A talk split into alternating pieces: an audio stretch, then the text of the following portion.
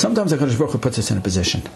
And we're in that position because, and, and we don't understand. Everybody else already got their answer. Everybody else got their acceptance. Everybody else got engaged. Everybody else had their kid. Everybody else had this, had that. Why is Hashem making me wait? And we know Hashem is not late. And maybe, maybe, just maybe HaKadosh Baruch Hu is making you wait. You know why? Because He wants you to daven. He wants you to cry. He wants you to soak through a couple of Tehillims. He wants you to, to, to go and daven by Kiffer. He wants you to give tzedakah. He wants you to take on a new Kabbalah. Why? So that you don't just have a kid, but you have a superstar.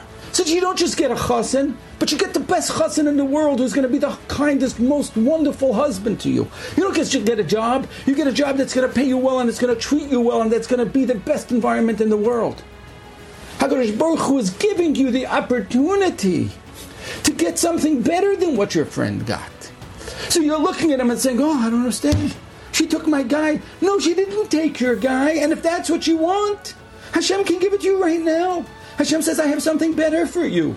For you, I've got something better. Don't fight back. Embrace. Say thank you, Hashem. I'll do everything it takes to get it.